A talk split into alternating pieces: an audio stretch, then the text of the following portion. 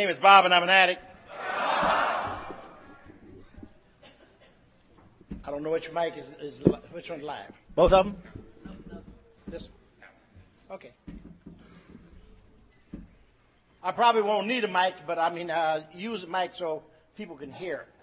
Uh, for those of you who don't like to like to speak into a mic, uh, you're given a message. Uh, how can you trans- uh, give that message unless somebody can hear it? I hope that uh, you know I'm just uh, kind of uh, flabbergasted or just uh, thrilled to death to be here. the first time of being in the state of, of Vermont.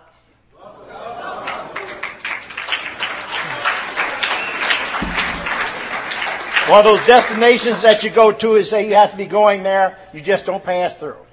and that's okay. That's alright. And I don't know where I'm going with this here. It is talking about the message of, of Narcotics Anonymous, a message of hope. Because my, uh, have a long and varied story in the process.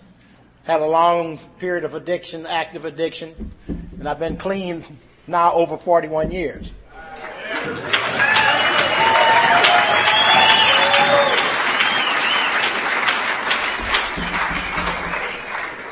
But I came to Narcotics Anonymous 43 years ago. And I want to set the, set the record straight as I always tell people. When you read it in the book, it said, I found the only meeting in the world. I have to give credit to my ex because she found the meeting. I just sent her to it. And, uh,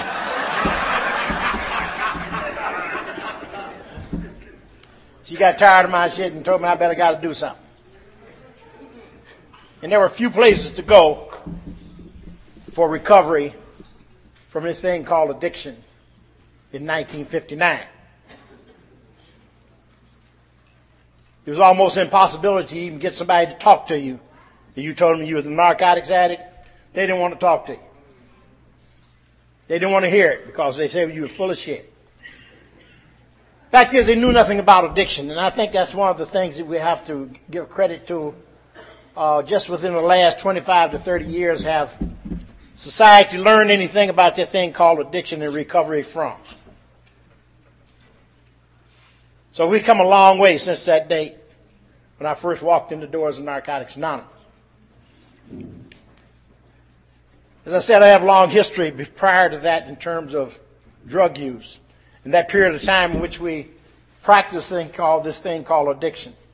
And we come back quite legitimately in terms of the circumstances and find ourselves into the throes of our addiction and uh, not knowing what's happening. Most of us, like myself, as said, came into the, this thing called addiction out of ignorance. But I had a lot of things that went with it in order to prepare me for this journey called addiction. I was born in the wrong place at the wrong time with the wrong parents with all the wrong situations. I know you had your bag of shit like I had my bag of shit that we carried around for years that was exposed to anybody that would listen to us as to why we became and why we remained an addict over the period of time that we used and, and abused and done all the things we did. We had to lay it out to them as to uh, if you had been here and done the things that happened to me, uh, you'd probably been an addict too. And we use that as a good excuse to, you know, to, for this journey that we're going to take. I was originally born in Cleveland, Ohio. That might have been one of the faults. As you know, that was the run of many jokes through the years. If you lived in Cleveland, anything possibly could happen, you know. And it did. See, I was born before the Depression, before the market crash. So I'm going to give you age, give me an age difference for where I'm going from. You know, uh, during the Depression and say in that period of time and during Prohibition. Y'all know anything about Prohibition? Oh. I didn't think so, but it's okay. I was just a kid growing up anyhow, you know, and I seen them five gallon cans, you know, that they used to take and uh, pour out of into glass jars and, uh, you know, and they'd be hustling in uh, this corn liquor and stuff, you know, and it was a grand, grand business, you know, uh, at that time. But I knew nothing about it because uh, a kid growing up doesn't particularly be concerned about those particular things. It's all he wanted, was a crust of bread and a, and a place to uh, be, uh, say that, uh, mama, I need a little love or something like that of that nature. And some of us, you know, this is who we develop to become. You know, we develop our character very young. We start reacting to the things around us. And I was one of these kids that very sensitive. Pops had left home real early. Moms were less to raise the kids, to you know house and to feed and to take care of and do all those things that mothers are supposed to do. Mothers may be supposed to do it, but sometimes mothers are not prepared to do those things. Because they have to get that information from somewhere, and if they don't have the information coming to them, how can they pass it on? I couldn't find out until after I got, I've been away from home a lot of years, that some of the things that I was asking for at home, or wanted at home, or wanted in that kind of a setting where mom's uh, supposed to issue out, I wasn't getting my issue called love. Love was not spoken in my house. The words were not spoken in my house. I can never remember my mother ever telling me that she loved me. Ever. I didn't come to find out or come to no understanding of that too much many years after I've been clean that my mother, her mother died when she was four years old. She didn't get too much love to pass on in her, her growing up either. So how can she pass on something she didn't have? Another thing was they didn't talk about feelings. She had nobody to confide in to carry, but talk about what she was feeling. We didn't talk about feelings in my household. It's called do what I say do, period. And if you don't, you're going to get a good ass whipping mom who kept things in control called by keeping things in, in line. She got a good ass whipping is what she had coming. And I asked for many of those ass whippings because that was better than no attention at all. Bob was always vying for some attention from somewhere and didn't care how he got it. Uh, he would ask for it by many means. And usually it was a case of doing something that mom said not to do. I didn't know, you know, we don't find out of many of the things that happen in our lives and the character that we become until much later in our journey. And when we're able to piece it all together and look at what happened during our lifetime. I was a constant one looking for mama, just mama, mama, mama, mama, mama, mama, mama. Yeah. Spent a lifetime looking for mama. With no response other than a good ass one. I come to find out, you know, that mother was not, that she didn't love us. She just didn't have this expression or the words to go with that thing called love.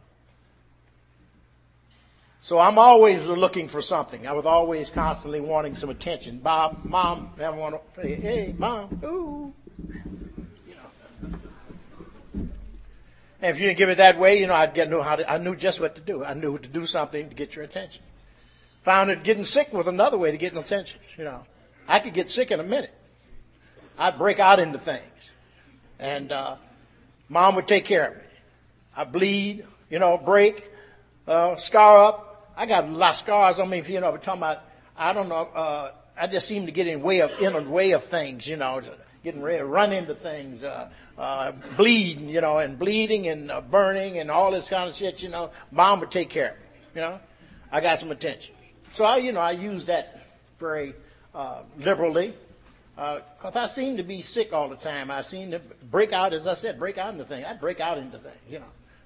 Doctors couldn't tell what, what it was because it was always the case of it said, well, this Barron said, I don't know what I'm going to do. It said, I think he got dermatitis. It's called I don't know. And uh, I didn't know that's what dermatitis was. I don't know, you know. Put this little salve on him, you know, and uh, keep it bandaged up or uh, patched up and uh, he'll be okay. You know, that's about the extent of it. But I wasn't quite a, I wasn't a bad kid. I was a kid who was looking for some attention. And, uh, I, you know, I was out there just kind of like raising my hand and asking for what I thought I needed in a sense of way of, hey, um, only way I knew how to is attract attention. It's any wonder that, you know, we, we grow up and we survive our own insanity because uh, we don't know or don't have no direction to go. Uh, and I, you know, it's kind of a, kind of a safe thing that one time you could grow up in a neighborhood and saying everybody in the neighborhood, every mother in the neighborhood was your mother in the sense of speaking, because she would whip your ass just as quick as your mother would, you know, and send you home and get you another one, you know. but I wasn't a bad kid in, even in the neighborhood. You know, I could change change personalities very often. I could change personality. Uh, I could be what you want me to be. It's called what do you want today? You know, and I could become that. And uh, so I was changing hats very often in this process. Uh, in front of the, the authority figure or, or, or, other parent authority in the neighborhood, I was a good kid. Uh, it was one of the kids that mothers would point out to say, "Why don't you like Bobby? He's such a good kid." Because I knew how to say yes, ma'am, no, ma'am. Can I help you, ma'am? You know and I'd run errands and, and take care of things. And what do we ever do, do Miss so and so? And you know, I was a good kid in the neighborhood. It's just when I left the neighborhood that I had a transition that took place. There was a corner in my town to say when you get to that corner, a whole transformation took place. Hat turned around backwards, shirt tail come out, you know, uh, talk loud, drag a leg, and uh, talk shit, you know, and steal something, you know. My first habit was stealing. I was thrilled to steal your stuff. It just, you know, you're talking about getting a rush. I got a rush when I had your shit and gone. You know? Uh, and I'm not talking about robbing no trucks or nothing like that. We're talking about diamond, diamond, uh, uh, 10 cent stores, you know, stuff, you know, a bag of, uh, of goodies, you know, uh, trinkets, you know, that I could share with my partners and made me feel like I was somebody. And, uh, part of the thrill of getting away was exhilarating. You know that kind of feeling, that, that kind of adrenaline rush you get when you, you done escaped. You know, and got to turn a corner on them, and, uh, and they didn't get to catch you, and you're sitting around there, and, ah, ah, ah, oh shit, that felt good, huh? And I'm hey, become a, hey, become an adrenaline junkie, you know, uh, just called getting away with, with, with a thrill. Getting through through school seemed not to be a great object. It said that we find ways and means to even get through school. Give them just enough to get back. I call it polishing the apple. I polish the apple just as good, you know, at, in the class and make it seem like I'm make, doing great guns in the class. Uh, the teacher said, well, I know he can do it. And they're always talking about that potential. I've seen that potential. You know how we show off one time that we can do something and then we don't, don't show it off no more unless we have to. We are forced into showing it off next time. We seem to hold it, hold it onto it, you know, as a, a, a discovery. In case I need this here, you know, reach in my grab bag and let you know that I can do something. I got through school, you know. I had another great escape. One of my other great escapes was in books. In the covers of books, I could go away, be who I wanted to be, do what I wanted to do, could trip out, get in the cover of the books, be whatever character I wanted to be at any given time. And I just got to be, be that. And I found out that I didn't have to worry about the world around me because the world around me was not, not comfortable. It was not a real picturesque surroundings in which I was grew, grew up in. So you can imagine uh, when I found the covers of books and I could get and travel uh, all around the world. I could uh, have great adventures. I could be the hero. I could be the villain. I could be whoever I wanted to be at any given time in the covers of books. And I could just disappear. And so I lived in a lot of fantasy as a result of that. A lots of fantasy. I always wanted to be somewhere else, doing something else with somebody else because I was never satisfied where I was. So I've done a lot of tripping. I'd be in a classroom and say, thing going, I'd be on a trip somewhere. You know, I'd be in China somewhere or, or down in the, in the jungles, uh, or flying off some building or something, you know, jumping over tall buildings and swimming oceans and all that other good shit, you know. Uh, I could be there, you know, I just get into it. You know, I could really, really, really get into it. I could become the character that I wanted to become just by my imagination. And I was to carry that imagination, you know, you know, through life as terms of say my great escape. So it was kind of a, this here thing that I'd done, you know, in terms of turning on personalities, was a continuation of, of, of uh, turning on and turning off personalities as I thought was necessary. I was always ready to leave home, and there's always a case of where you're going to run to. They have a lot of places for people, kids to run away to now. Uh, you have extended families where you can go to grandma's house, grandpa's house, auntie's house, cousin's house. Mom didn't have none of those attachments and those uh, extended family uh, contacts. She had cut the family, her family loose when she left home. She cut them loose. So we didn't have no extended family to go visit and to be a part of.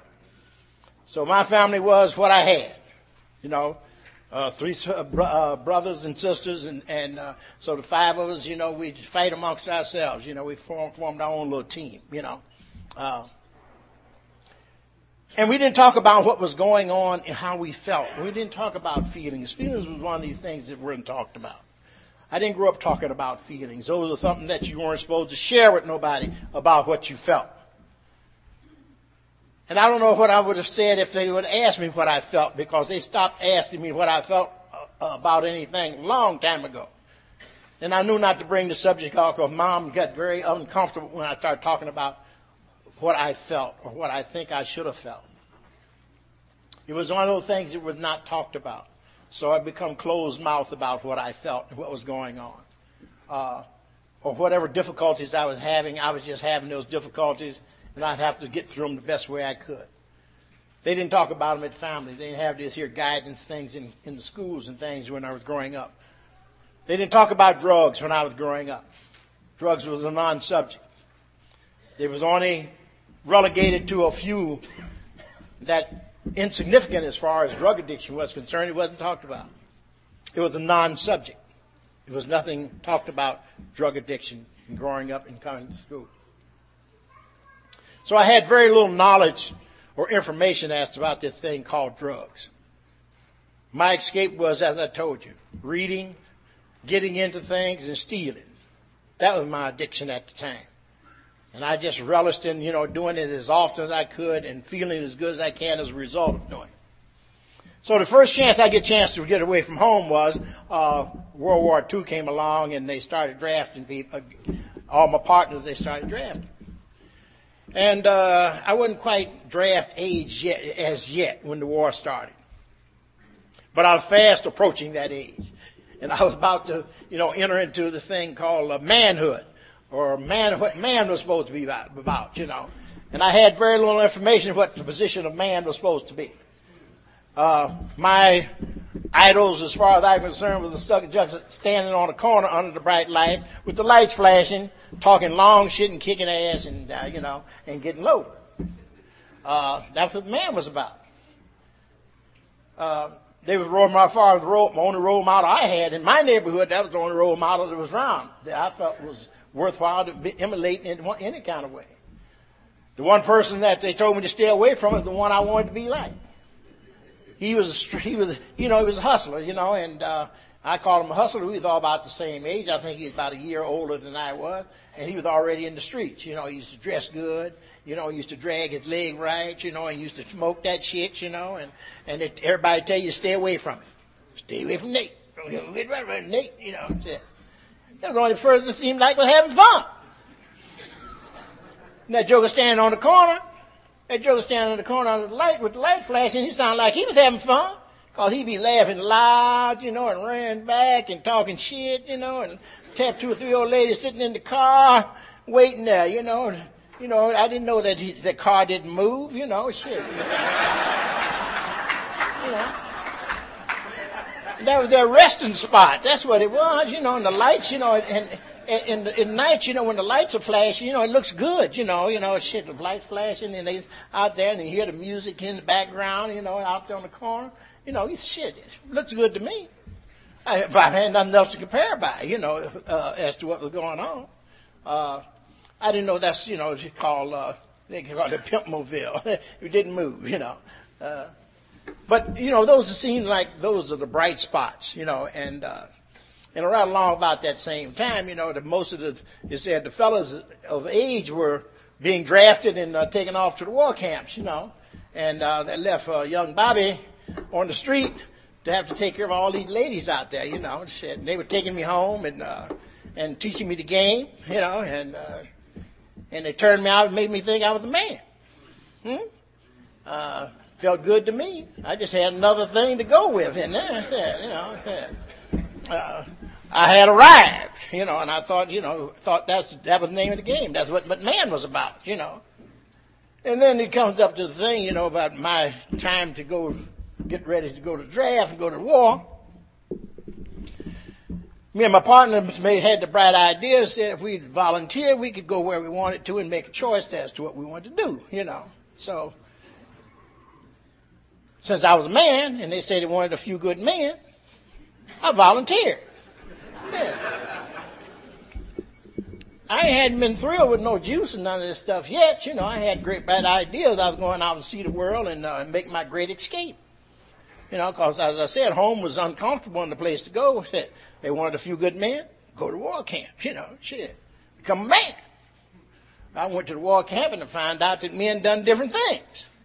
Well, at the end of the day, the first thing was to say, let's have a good time. The first thing we do, who got the money? We get the money together and we go get something to have a good time. Each experience was a bad experience. Started drinking that juice and was out of it half the time and, and uh, I had no experience about doing these things, you know. And I didn't know what I was supposed to do. I mean, it said you had to have a good time. Try some of this. I got sick on each occasion. I used something. But I didn't stop me from using. You know, I just had to get the game right. You know, we always think that we used it wrong because you didn't fall out, you didn't puke, you know. You seem to be having a good time. You laughed and tee hee and ha ha and got into shit and didn't bother you, you know. But there's some transformation that takes place that says undeniable that I didn't know that's what you're supposed to feel. But how's somebody going to tell you, you say, when you drink, you're supposed to feel this way. You're supposed to have fun. And each time I set out to have fun, it wasn't fun. I got sick. I puked on everything. I had headaches the next day, you know. And it smelled bad, you know. And it was always the case of me having to ask about the good time we had. But what happened there now? We had a good time.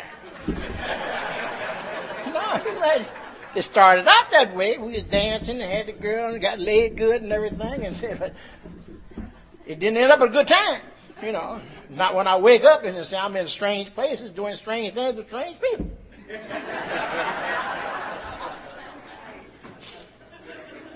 and so I ended up back to, you know, up there trying to get this game right, you know.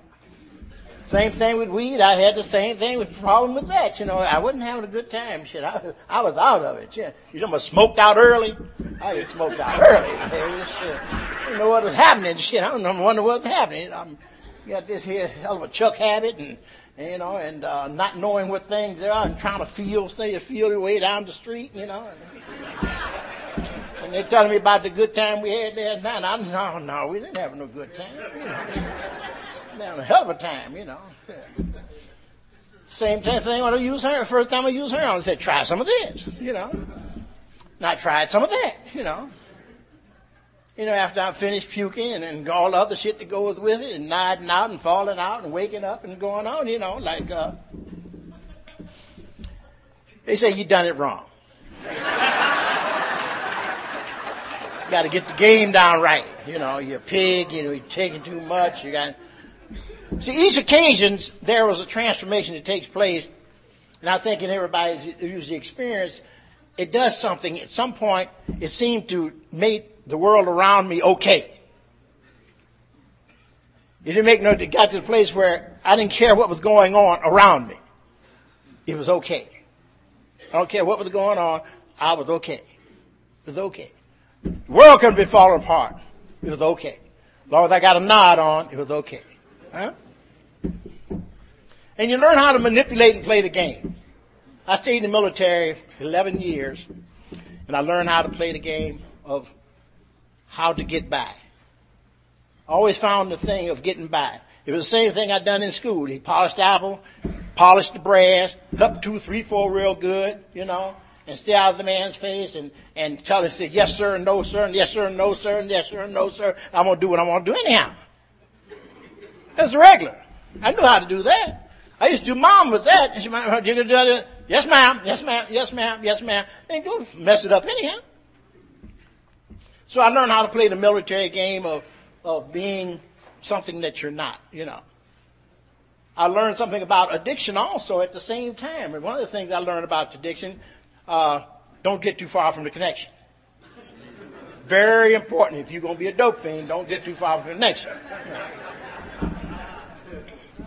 And being in the military was one of these things, they, they, they didn't take the connection with you. When they moved, they put you on orders and put you on a plane or train or whatever, a boat, and uh, ship you. And didn't take the connection. Now you're going to get sick. So you're going to learn how to play the game of how can I get something to take care of this, this here animal while I'm in transit. If you can't carry enough with you, you got to find out what substitute you can do on the way. On the way, and you find out there's a world of substitution out there. World of substitution. Sick bay's got all the codeine and and pills and shit in it, you know. And I found out there was a thing. Uh, the military had a lot of had a lot of morphine. Hell of a substitute for heroin. Huh? Military had a lot of it. Yeah? And I was a thief, you know. And so uh, we were in business. They had a lot of shit to sell, and I had a lot of business to take care of. know. It was usually enough position or enough uh, uh, rank to to get by with a lot of things. You know how you can skate by on a lot of things, and a lot of things you can put them off to something else happening.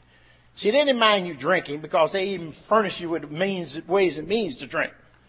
So they could always attribute to my behavior as to it, well, he was drunk too much. He was drinking too much. You know, they didn't know about this heroin thing, you know, or they didn't know about that morphine thing. And they tolerated a lot of uh, things. As I told you, I was a good soldier. I knew how to flam, uh, you know, do this here sham thing, you know, is uh, how to get by. You know, you just, uh, you know, you say you polish brass a little more. You do a little few more yes sirs, no sirs, and standing tall and being a good soldier. And, you know, you get your hand slapped down and get, take some money away from you, take a couple of stripes away from you, and, you know, confine you to barracks and all whatever the hell it's going to be. And, uh, hey, let you continue that crazy shit, you know. And you clean it up for a little while, you know. Don't be out in their face, you know, because sometimes you right up in their face. You got to stay out of the face, you know. Let it cool off a little bit. And that's the way I stayed in the military for a long time. You know, uh, went to Korea twice. Uh, used all the time I was there. I think that's the way I escaped getting messed up. My partners were getting messed up. I had a guilt uh, thing about being guilty because they were getting hurt and I wasn't. Huh? I felt that I wasn't getting my share for some reason. Because a lot of them didn't come back and it was kind of a case of how do you you know, uh, you get blown up or shot up, and uh, and I don't get I don't get a nick, you know, because I'm hiding out somewhere loaded most of the time. Doing what I got to do, knowing how much you got to do and how to do it, we learn how to how to function at, at some sometime at high levels because it's consistently the same thing over and over again. But knowing nothing about this disease called addiction, because nobody telling us about it, they're telling us what not to use, but they don't tell us why we don't shouldn't be using this shit. They had a list of stuff posted on the bulletin board about that long of things you should not touch or, or be bothered with or, or, get caught with. And we used to take and make a shopping list out of it, you know. A lot of places you got local pharmacies you can go fill these here things. Uh, you can speak. One of the things addicts speak the same language. You know, drugs and things are are the same in Japan or China and so forth like that. Huh? You take them down the list and the doctor, hey, they know what's on that. The pharmacists know what's on that list. And they don't mind selling it to you. They're in business to sell. So you learn how to buy, you know, on the open market through that method too. But then they got the illegal market out there too that, you know, that you learn how to, addicts all over the world talk the same shit. Play the same game. We know each other and we don't have to speak the same language. Addicts all over the world speak the same language tell the same lies. have the same stories in different places. So you learn how to maneuver in that particular surroundings. And this disease is our, like mine was growing. It always gets worse and never better. I don't know why you think that at some point that some transition place in that your journey, you should learn something of how to get over better. Because you're more experienced now. And don't know that this thing got you by the ass and just got you running like hell. And that's where, where, you know, this here journey took me in terms of my addiction. It carried me to this place that I didn't know what to do about this thing called my addiction. If you had asked me and told me that, uh, what's wrong with you, I would have told you, ain't nothing wrong, I'm okay. I can handle it. I can quit anytime I get ready. Just don't want to. Hmm? Stayed out of the country a lot of years because of that. Because I could get drugs and, and not be hindered by the law if I stayed out of the country. And I found out how to maneuver in that world beyond that one place, that one corner. But this disease, as I say, becomes very obvious. It becomes a killer. It becomes progressive to the point of you will know that you got a problem. Nobody have to tell you you got a problem. It will become very clear to you that it's your problem and you better do something about it. Not that you're able to or willing to. It's just that you know something has to change. And you don't know when you ever you get ready for that change to take place. And I always wanted to do better. Most of the time, you know, I wanted to do better. I didn't want to be caught up in this thing called my addiction. But I was caught up in my addiction and, and you know, my waking hour was a case of going to get some more somewhere. And he got to the place where it became, uh, uh, uh said, the army's concerned because I was not doing or being where I was supposed to be when I was supposed to be there. And I was just taking the equipment and, and riding off, uh, off downtown somewhere, you know, and parking that vehicle and getting out and going, going to get some stuff. And they don't seem to like that. Know? And you become a target. And I was just another target out there, like dope fiends are. We stand on the corner and just wonder why the police come up there and sweep you off the corner and just can't understand what, what, what I didn't do anything, you know. I was just standing on the corner, looking like a dope fiend. we don't think that we look like dope fiends. You don't believe it? Go out on the corner, on any of the corner there, on them hot corners, and you spot them, and then you wonder why the police can spot you. Where I got busted the last time in the service was I was in Japan. I just got back off one of them trips, you know, because I had drugs at all times. I had drugs when my coming or going, one of the two I had some, and they were giving out bounties. Turn in the dope, they turn in a military dope fiend. Twenty-five dollars. I would have gave the broad more than that. Shit. Yeah. But I got turned in, and, and the thing about it said my career as a military dope fiend was coming to a head. but first, they were going to give me some time. So they gave me some time to think about this thing called addiction. They asked me before I got out, did I need some help? And I said, no, I don't need no help. I'm doing just swell. But after they gave me this time, they done a, a cruel thing. They put me out on the street. And I had to learn this here whole process in another way, in a different type of surrounding that I didn't, unfamiliar with. I didn't know it had to do the things like they had to do it uh, on the street. You know, like be a cattle rustler, you know, and run through stores and grab steaks and jump out of windows and get you a fast car, unconspicuous, and hopefully that you can get away. Those things you got to get prepared for, but it takes a little, you know, uh, a little training, you know. and I wasn't used to anything. I had been in the military too long, you know. I didn't know nothing about this shit, you know. Things you do on the street, shit, you know. I started learning how to do time on the street, you know, because I became a regular. You know, get in the car, Bob. Let's go. Yeah.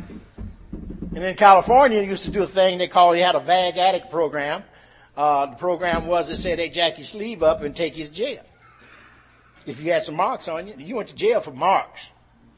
Just the needle marks on your arm. You didn't have to be loaded on anything, you know. They're going to take you to jail. They just take you to jail on a regular basis. And if they catch you with anything, you got to go with that too. So I told you I was a thief, so I was always snatching and grabbing shit. You know, so they always snatching, and grabbing me, and you know, had I would catch me with the goods. You know, couldn't get away. Huh? Most of the time, didn't have a car. Because my cars was your car. Oh, you went to jail, I had your car.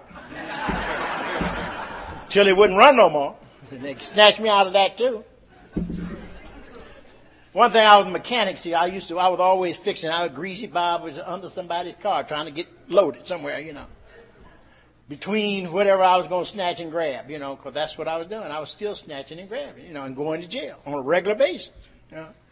Playing cops and robbers, you know. Uh, don't have nothing to get away with, but on hoofs. I had a hoof in you know, learn how to jump fences and run, you know. That's my best game. If I had a car, it was one of them $50 cars, it wouldn't go on too far. You know one of them cars that we have around here, you said, I mean, I don't know how y'all get to, got to the program, but some people, they're driving up in cars now, shit. Yeah. Got jobs, you know. During the fifties and shit, they didn't have, most of the dope fiends didn't have no job. You know, if he had a job, he was he was a rare breed. You know, somebody was taking care of him. Usually, that's usually the case there. You know, uh, wife had a job and mama had a job and everybody else had a job, but they didn't have no job. You know, and the reason I know because we used to run together. You know, we used to be in the same pot. You know. So going to jail was just a common thing, you know, just a, a regular thing, you know, in the jail, out of jail, in the jail. How bad the case you got this time, you know? You burglarized something, you know, got jacked up, you know, receiving stolen property, and you know all the crazy shit that goes on with this here thing called thieving, you know, uh, trying to maintain a habit. And everybody's dream, every dope fiend's dream is to have the have the bag. You get lucky and get the bag and think you done hit, you hit the gold mine. Hey, you got the gold mine now, baby. Shit, hot damn, yeah.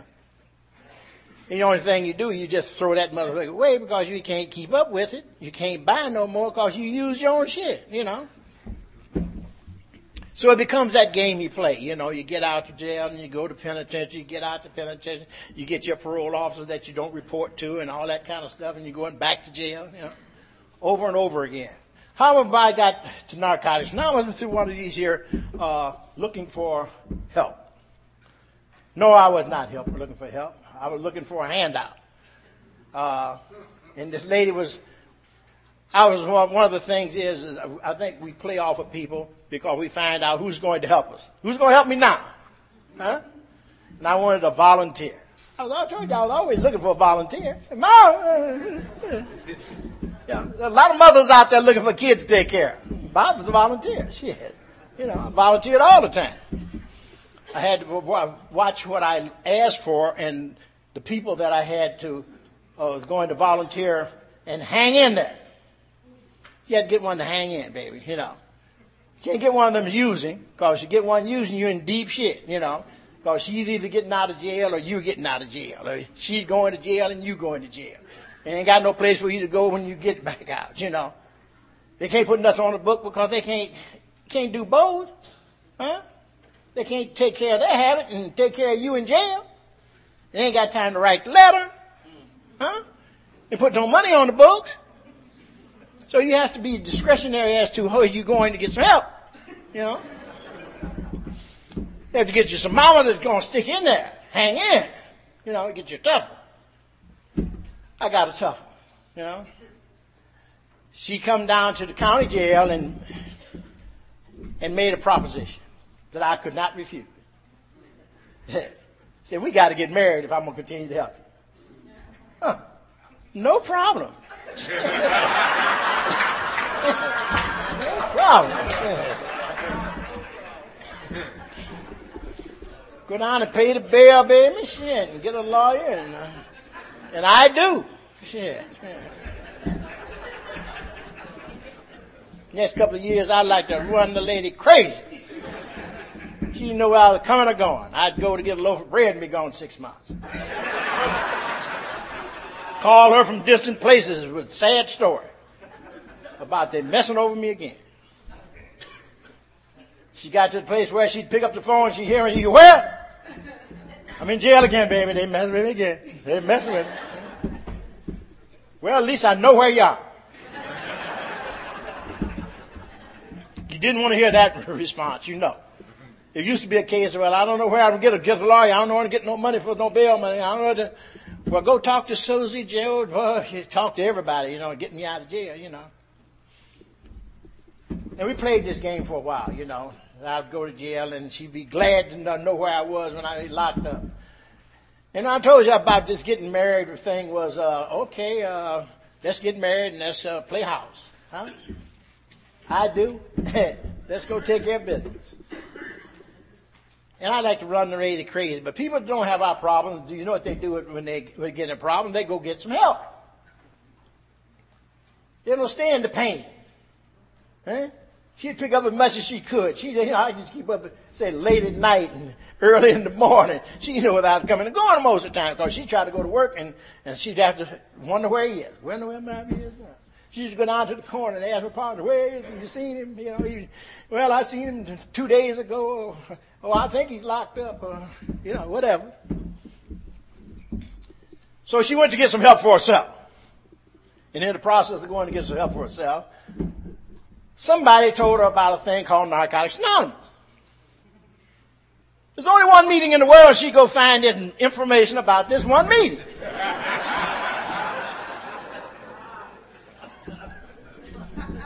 I told you, you better go check that out, baby. Shit, that'd be a trick.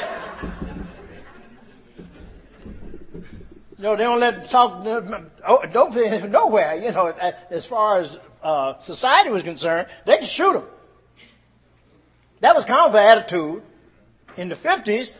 They got tired of addicts just running through people's household and just messing up everything. They could, they were thinking about, uh, they got an island out here off, off the coast of California that they were talking about turning over for dope fiends. Like a leper colony, dope fiend colony. Huh? Because they didn't know what to do with addicts. We played games in jail. We played games everywhere. We go to jail and play games. We get out of the jail and we play games. You know, we had great intentions when we go to jail that we got to clean it up and we're going to take care of business the next time. Somebody was up there talking about tomorrow, the promises of tomorrow. Addicts don't have no tomorrow. You promise somebody promise you something about tomorrow, scratch it. If you ain't gonna start doing it today, forget it. You better start on the journey right now. Addicts got this great potential. It means they ain't gonna do shit. they got the potential though. And it's surprising that we come here to Narcotics Anonymous and we're able to display some of the potentials that we have because we put them into action. We showed you that we can do some things. Collectively in this room, we got a dearth of, uh, say, brilliance. Not in every, all things, but in some things. In many things that we find out that we are capable of doing when we start to do them. Well, what happened in this here thing? I, will tell you about the old lady. She told me about this thing, Narcotics Anonymous, and far as I'm concerned, within a foreign country. It's around Los Angeles. I didn't know Los Angeles was ringed with hills. I didn't know it was had mountains all the way around Los Angeles. I was there a long time before I found out they had mountains all over. Shit, I, I seen them hills over there. Shit, it didn't bother me. Shit, I wasn't going over there anyhow. Yeah, shit. I wasn't getting too far from the connection. I didn't get out of South Central LA. Tell me about something about over the, over the hill. Well, it's over the hill. Over the hill where? You know, shit. You got no way to get over the hill. Ain't got no car. Yeah.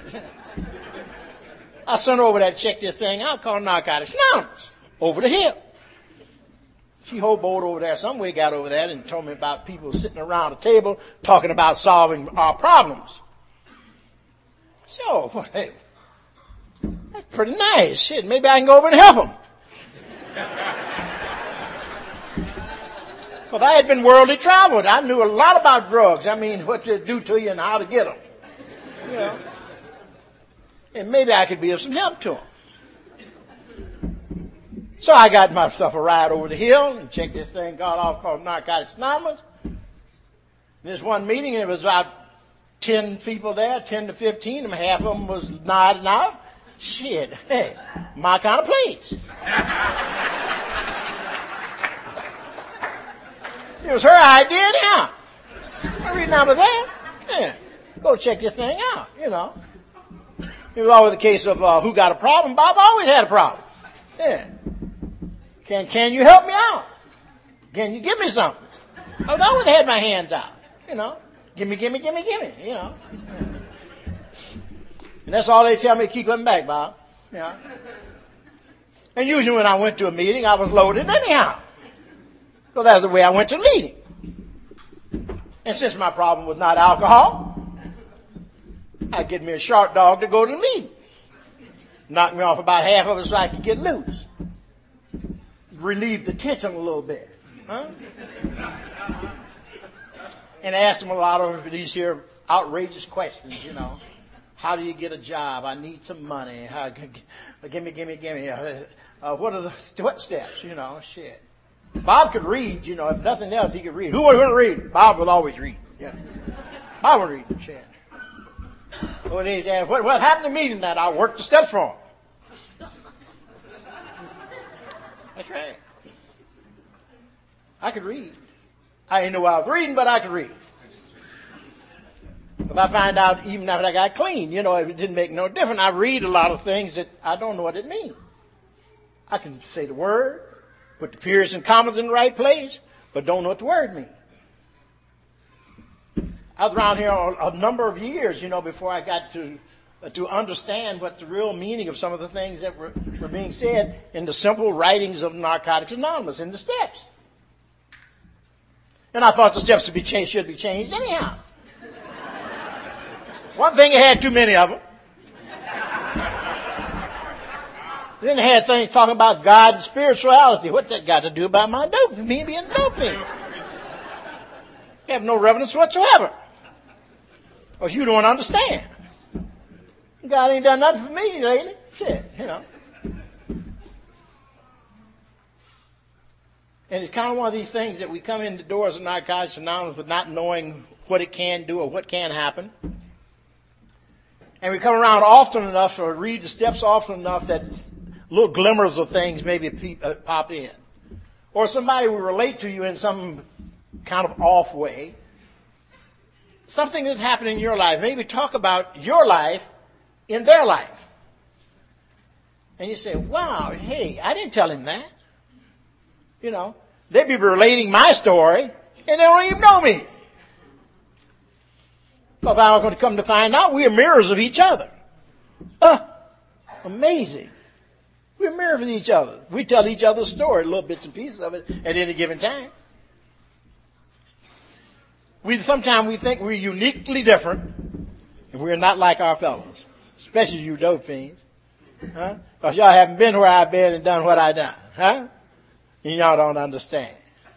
Huh? You don't understand. But I used to have one of these here little books. Our early pamphlet had eight pages in it. Two pages with question and answers. And the rest of it was about uh, who was that addict, the steps, the traditions, and just for today. That was it. But it was hip pocket program. Stick your pocket off, uh, that little book off in your back pocket and truck on down the line. I used to take it to jail with me. Huh? Because I was going to jail because I wasn't cleaning up. I was going to make my plea with the judge too. You know, every time I go down there, I make my plea with the judge. Mr. Barry, what are we going to do about this problem? You keep showing up in front of me with this, thing, this thing. And I'll pull out this book and your Honor, I'm going to Narcotics Anonymous and I'm. Going. So all you do is shake his head, you know. that ain't gonna get you.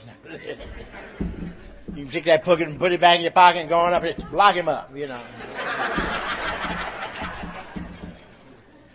This disease virus always gets worse and never better. So if you have some great expectation it's going to get great, or beautiful, or fancy or something, scratch it. It's going to get shitty. This disease gets to be what they call terminal. It's out to kill you. Always out to kill you. I don't care how great you think it is today.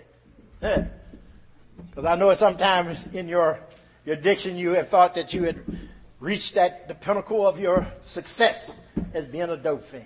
This is it. Shit, man. The stuff is right. you know, your situation is right. Your surroundings are right. You, you got all the things, the comforts you need at the moment. It's gonna get shitty though, baby. uh, sorry. sorry. There's no hope for it because that, that's the way it is. That's the character of this thing called our disease of addiction. It always gets worse and never better. Always. I don't care what kind of be a thrill you might be going through at the moment. Because you know we use it to get the thrill, to get that feeling, to make everything okay. You know that's what we use. Want everything to be okay. But we just don't know what okay is. We might be doing the best of everything and still not know what that is. Okay. That's enough. That's alright. I'm not feeling that bad. But we have a journey of growing up. You know, I'm just amazed, you know, you say we act like children, school kids. Uh, you know, the little thing we play here, uh, uh, we were doing, reading the steps and reading traditions and we played a little game like they play in school. Huh? They teach the kids, repeat after me, everybody together kids. One, two, three, Mark of our immaturity. but it's fun, huh? Fun, right? We have to know when to cut it loose, though. See, that's our problem. We, we want to have fun all the time. Huh?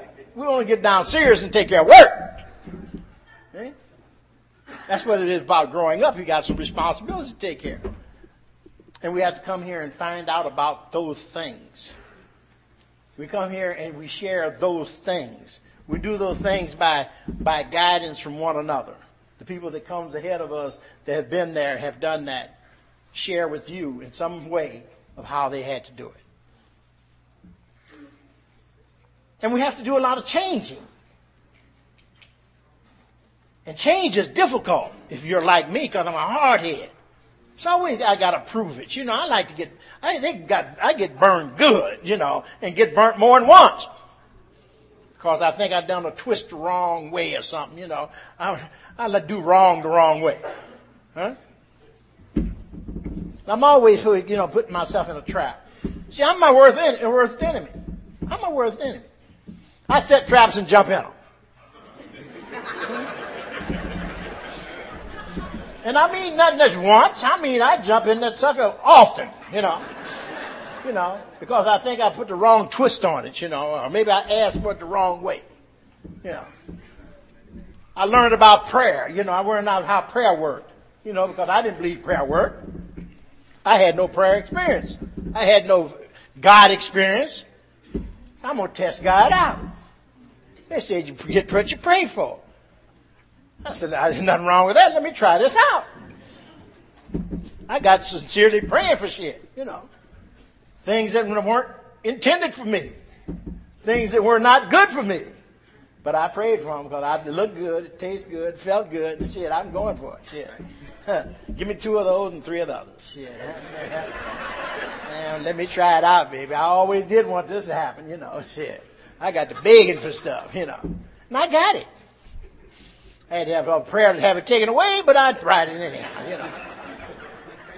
And sometimes I want to try it every once in a while. I want to put, get it on my thing here because I think something I want, or, you know, it looks good or, or it feels good or whatever the case is. It just thrills me to death. And Bob I get off and say, yeah, let me have it, baby.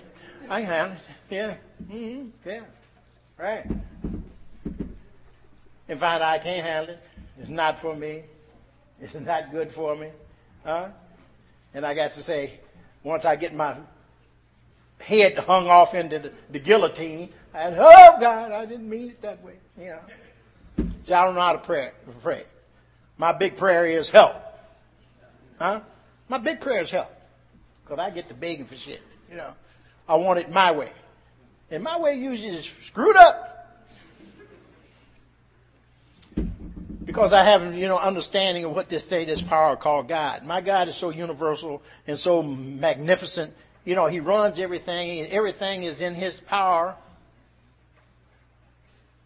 And once I turn it over to that power and get out of the way and let it happen, I just become a participant in, in walking through this thing uh, called life and living. Learning how to enjoy our living is one of the things that we have to learn how to do. If you're like me, you, initially I was know how to screw up my living. I've done a good job of screwing it up. In fun.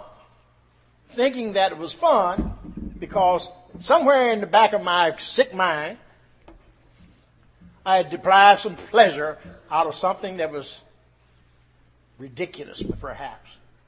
Or something that, that could destroy you because my case was different and you don't understand. I think of all the people that you know took the, the kind of the chips uh, or, uh, or, the books earlier today uh, that came in here. Uh, your your using's been messed up. I, I thought thought to let you know. If, if you didn't come in here to stay clean, or to get clean, or to experience this thing called recovery, you done screwed up. You're in trouble. Huh you remember some of the, some of the joy that goes on in here and the laughing and, and the plea, the pleasure of somebody else. And you say you in the most inopportune time when you're hoping to get down, huh? That it blows up on you. Oh, you don't want to hear that shit just for the day and keep coming back. More would be revealed. Not when you're up there trying to get loaded. Huh? You want to hear that shit in your head? Huh? Don't want to talk about it, you know, because, you know, that's a disappointment. That's counteractive in terms of what I want to do. I want to get out of it.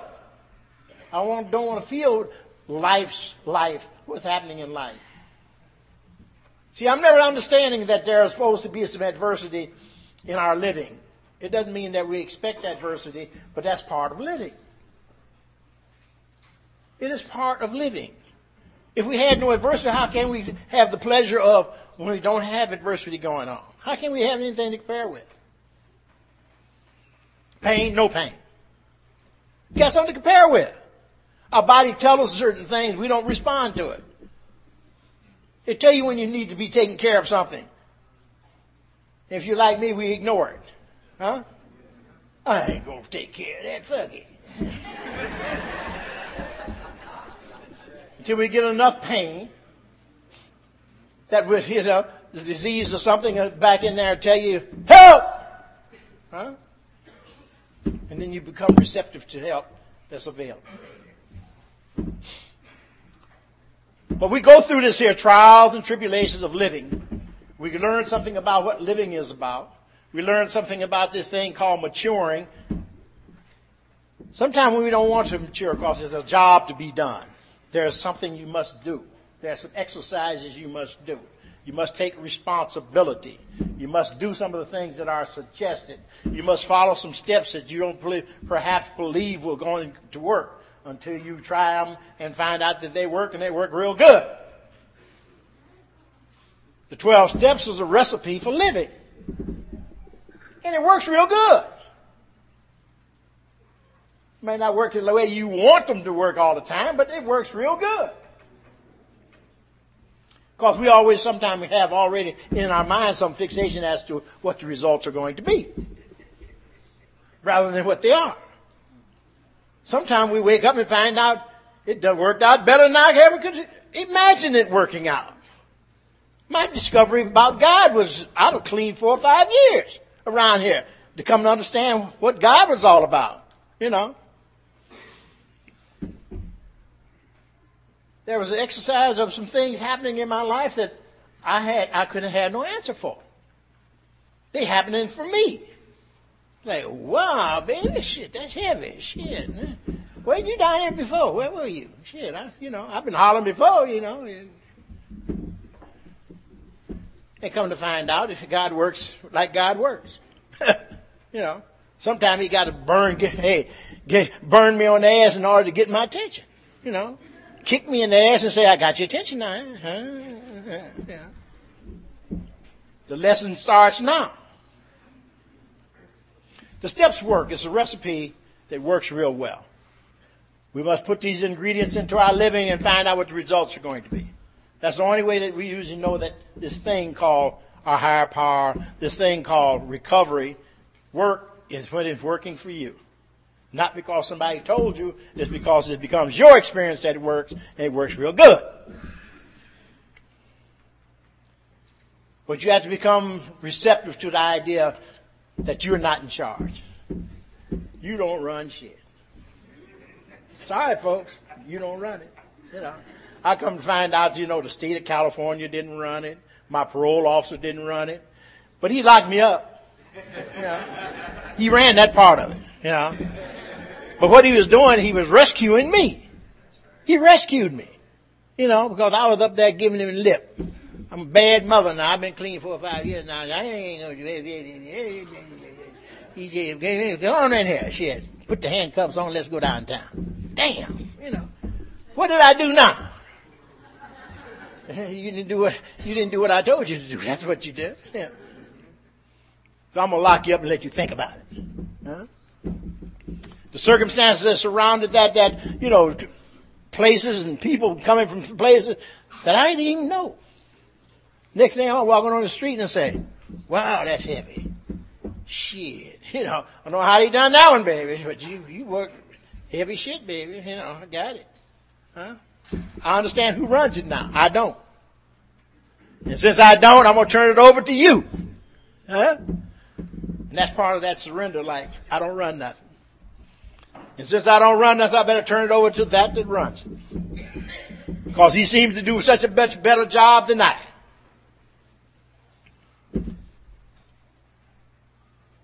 And my life has become increasingly better.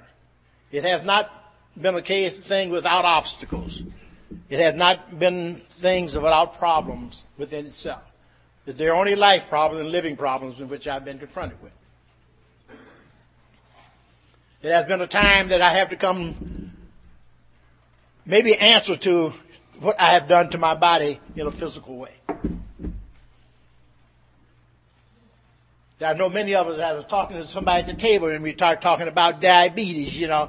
I just got that one a year and a half ago six or seven years ago, hepatitis jumped on me. I was not alone. There was a lot of us that found out had hepatitis C. And then when cancer jumped on me, like, whoa, where'd you come from? You know, it put me in a state of, I wanted to give up. Yeah? I wanted to give up. Now I'm going to give up in terms of using in a sense. It was just kind of like something inside of me, like, is that all there is? You know, uh, what next? I don't know what next is. You know, I don't run that department of next. Yeah, I don't run that department. When I hit the floor in the morning, still breathing in and out, ah, wow, shit, let's get the day on, baby, shit. You know, that's all I got a good breath of fresh air and, and hit it. Go down and find all my, all utensils and things work okay? Shit, I'm in business. I'm in business. I'm on spare time anyhow. Yeah. I just had a birthday two days ago. Huh? Yeah.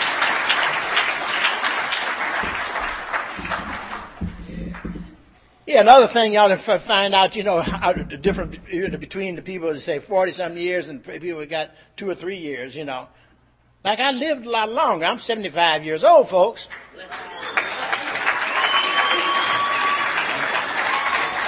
So it didn't happen overnight. See, it didn't happen overnight. I've been blessed, you know, to experience another day. So I have to be grateful for that. You know, I got, I'm on borrowed time. I don't know about borrowed time, but you know, extended time. Let me put it that way. Anything I got coming is a blessing. If I just look around me and say, look at my compadres and, and the people that I've, uh, you know, not only talking about the ones I've had to bury, but the people that I'm living with today. I'm not as bad, bad a shape as, hey, then I'm, what it is. It is what it is. And I look forward to each day. I look forward to enjoying each day. I look forward to still enjoying my living as much as I got of it. I'm not afraid of dying anymore, folks. My biggest thing is afraid of living. Eh? And all the shit I gotta do in this thing called living. But I don't have to don't have to do it alone. I have you to share it with. I'll call you up on the phone and say, man, I got a crick in my back and my neck not straightening out of way. And they say, come on, get your ass out of bed. I'll be over there. Come on, come on. Let's go out and have some breakfast or something, you know. Life has become very simple. Very simple. I'm usually the one that complicates it. Because I want to read more into what's supposed to be happening than it is. If I just keep it simple as it is, wake up each day with some direction in my, in my life in terms of working the steps, carrying the message, and helping another addict try and make another day. I'm doing what I'm supposed to be doing today. Trying to carry the message to the addict and letting you know that addict can stay clean over long periods of time. Even with adversity and learn how to enjoy that living. Because hopefully you came here to learn how to enjoy your living. Because we like having fun. So all you gotta do is say, let's have some fun. We stop everything and go have some fun. Shit. Because that's just the nature of addict. Okay? We know what you're gonna do before you do it. Because we just like you. And we're gonna do the same thing also. Recovery is okay. I hope you that you're uh, you know, uh, up to the task of wanting to do better wherever you are, whatever you're doing. You don't have to do it alone, and don't try to do it alone. Don't try to do it alone. And I know how we like to retreat and hide out, because that's just part of the nature of the addict. He likes to go in a hole, hide out. Come on out here and let's holler out and say, help! And see what steps up to the plate. That's all. Sometimes all you gotta do is just holler out, help and see what comes up. That means that you surrendered it to that that runs it all. That's all. Because you don't know. But we find out together. We have this discovery together of how this thing works. It's a good thing about living and enjoying living. Because that's what I'm about today. I'm learning how to enjoy my living each day. There are many things that are not finished. I got a lot of unfinished business. A lot of things that I need, I would like to take care of or, or straighten out or to fix or, or to do whatever has had to be done. I just had to become willing to do those things. That don't mean it's going to happen, but I'm willing. I'm willing. And I haven't given up on living. I haven't given up on it yet. But I'm not afraid of living today. And that's important. Whatever might come down the pike, I know I don't have to do it alone. Don't have to do it alone. Or whatever my situation would be, or whatever going on, I can usually holler somewhere in this room here, somebody's going through it or gone through it, or about to go through it, and maybe we have to walk through it together. Whatever. Because that's the way it works. So don't give up on yourself. Learn how to make the most of what you're doing today and learn how to live and enjoy it. Ask if that's what you want to do, enjoy your living. Ask how somebody else do it. Find somebody that you see that seem to be enjoying their living. Ask how you do it. Step up to them. Say, How you doing that shit? See these people that got time to stand on the wall and say, I don't know, I don't know what to do. Go over there and ask them to help you. That scare them most of the time. You know, like, Damn. You mean I got to get up at night and take you to meeting and come by and listen to your shit? You know. I know that's where it is because sometimes I don't want to be bothered. I don't, damn, you? Call me on the phone and tell me that you want to go to a meeting, you got a problem. Man. My favorite program's on. Shit. if that's the case, invite them over.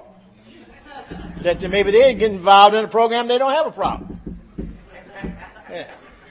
Do what you do to make you feel better. That's how you do that. But we find ways and means to do that, do those types of things. This is a place of recovery and discovery. We've grown tremendously since the time of our first at one meeting. We've gone as far as China's even interested in Narcotics Anonymous. They just came back from China about a month or so ago.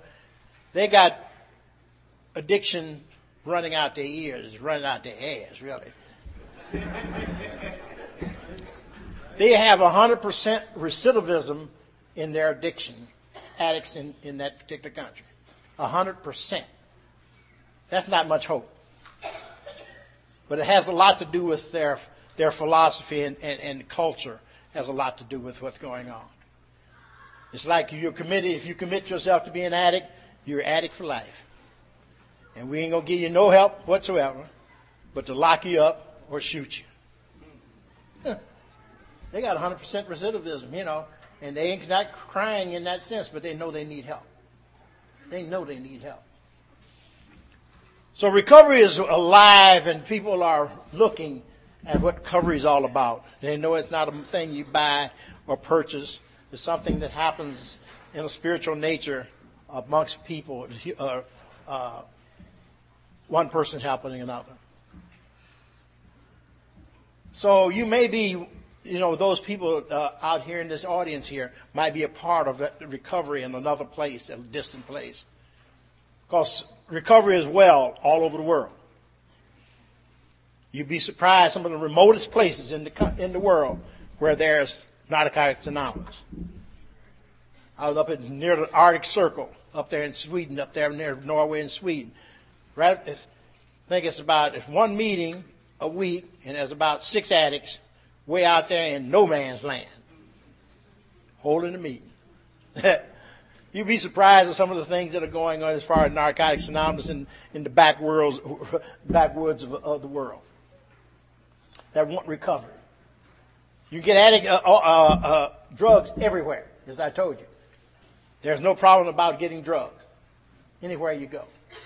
You just have to name a different brand perhaps, but you can get drugs anywhere you go. But if you want recovery, must find a way where people are recovering in order to get to think I'll recover. So come and be with us as we go on this journey of recovery and discovery. And learn how to enjoy this thing, enjoy your living.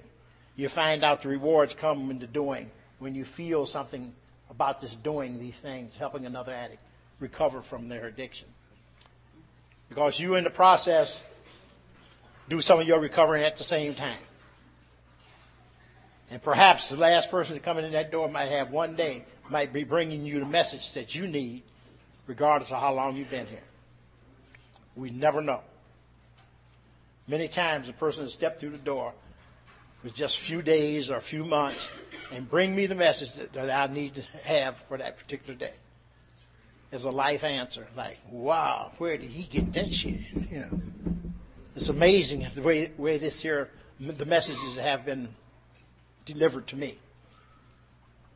So I don't count nobody out in terms of how long you've been here or how long you haven't been here, that you might have what I need for that day. Because God has many messengers, He don't particularly choose who He's going to send at any given time. So stay here until I get to maybe not know you by name, but I know you by sight and I know you by what who you are and what you're doing. That you're another addict in recovery, and hopefully you can help me in my recovery at the same time.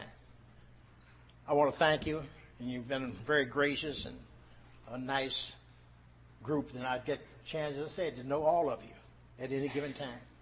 But we might have to recognize each other on this road, this journey called recovery.